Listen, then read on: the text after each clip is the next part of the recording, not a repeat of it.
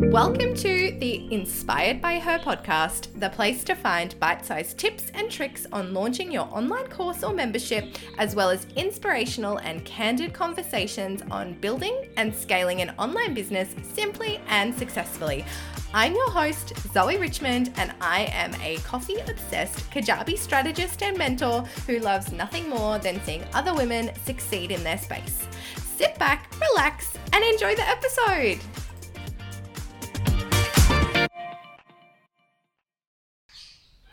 Hey guys, and welcome back to another episode of the Inspired by Her podcast. This week we are talking about uh, the three top costly mistakes that are costing you real money when it comes to creating your courses and memberships and with your launches. So, these are things that I've seen happen to people I have worked with. Um, and I thought, hopefully, by sharing them, that we might save you a little bit of time and heartache and money um, so that you can get your course out there and launched sooner. So, um, maybe these are things that you have done, or maybe you resonate with um, you're thinking about doing them. Um, so let's dive in. Let's talk about the three. I mean, the good thing is, let me just put the good news at the start is that um, they're all totally overcomeable, um, if that's even a word. Um, so, you know, if you're like, oh, I've, you know, feel like I've done that, then it's totally fine. There, you can always reset. You can always, um, everything is fixable, is my motto. Um, so, as long as you're willing to kind of let it go, and then you are on the right path.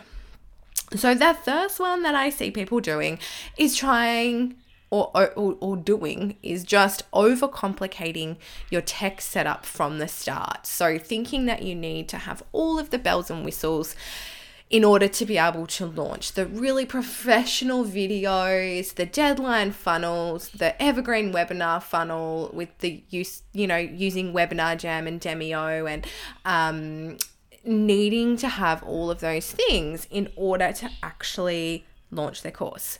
And what ends up happening is it gets too complicated, too expensive, and launches get slowed down um, or don't happen at all. Lots of money gets flushed down the toilet because, oh, and face running Facebook ads for a, a you know, um, a budget that you don't have would be another um, adding all the bells and whistles. You don't need to run Facebook ads for your first second or even third launch um, or at all. I know plenty of people who run uh, very successful launches organically. Um, so, but yeah, you can see how money would get flushed down the toilet because the the ultimate goal is to launch your course, help more people, help people get a specific result and solve a specific problem, um, and you just don't need all the complicated um, different bits of tech and this is why i love kajabi. So in the simplest form you could literally create a paypal link offer your or deliver your course in a facebook group and simply sell in the dms you don't need a sales page. You don't need to have all your videos pre-recorded um, and you don't even need kajabi. So you know that is the very sort of simplest way that you could launch and sell a course. So if it is something that you're not sure if it's going to if it's going to go well and you don't want to invest a lot of money into it and you don't have a lot of time, then I would go with progress over perfection and do something like that. But the reason I love Kajabi is because there's pretty much no other piece of software that I use for my launches aside from Kajabi, um, from Canva. Sorry, I use Canva to create some images, and I use Zoom to do my webinars, and then I use Facebook to host my Facebook group. So they're the only other, and like they're all free. You can get free versions of those, and they're fairly common. Most people would use them in their businesses for other um, other things. So that's how simple it can be. Um, if you had been thinking that you needed to have all those other bells and whistles and that you needed to have those professional and beautifully designed, um, you know, professionally recorded videos, um, I would say for the first couple of times, not necessary. If you feel that's 100% necessary and your, you know, um, ideal client will not appreciate any other format, then you do you. But this is just the experience that I have seen uh, through the work that I do. So that's costly mistake number one.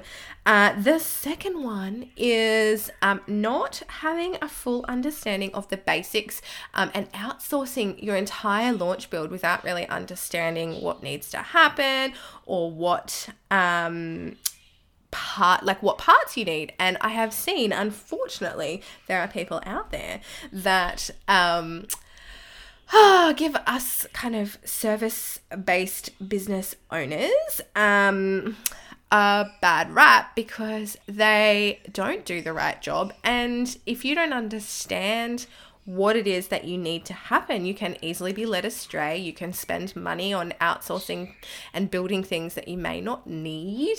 Um, so you really kind of need to understand how it all goes together and how your tech setup works, whether that is Kajabi or whether that's a different platform, um, so that you know um, all the pieces that you need.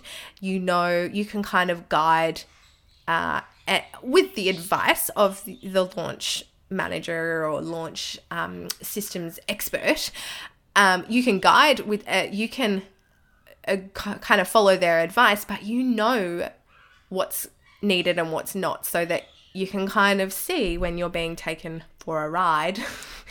um, and unfortunately, it is just, um, yeah, it is just part and parcel of the uh, world. There are people that will want to take you for a ride. So, if we can try and avoid that, then you know it would be great. So, if um, you know you want to outsource your entire launch setup, I would say go for it because we don't all have time to do it.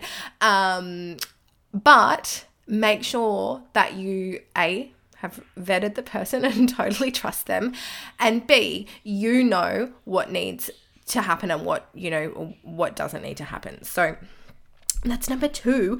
And the third one, the third costly mistake, is coming back to our videos and thinking that you need to have them all recorded and even all professionally recorded. So, hiring out a studio for the day and recording them all in there. Now, some people, if you've got the budget, great. I would have loved to have done that. but if it's a course you haven't sold before or a membership that you haven't sold before and you're not um, you know, we never know. We cannot guarantee that our courses are going to sell. We hope they do. Um, and usually they do. But by thinking that you need to have all of your content pre recorded, it's going to slow you down from launching. Um, and it's going to become an excuse for not launching. And it's going to cause procrastination. And then your launch will just keep getting pushed further and further and further back.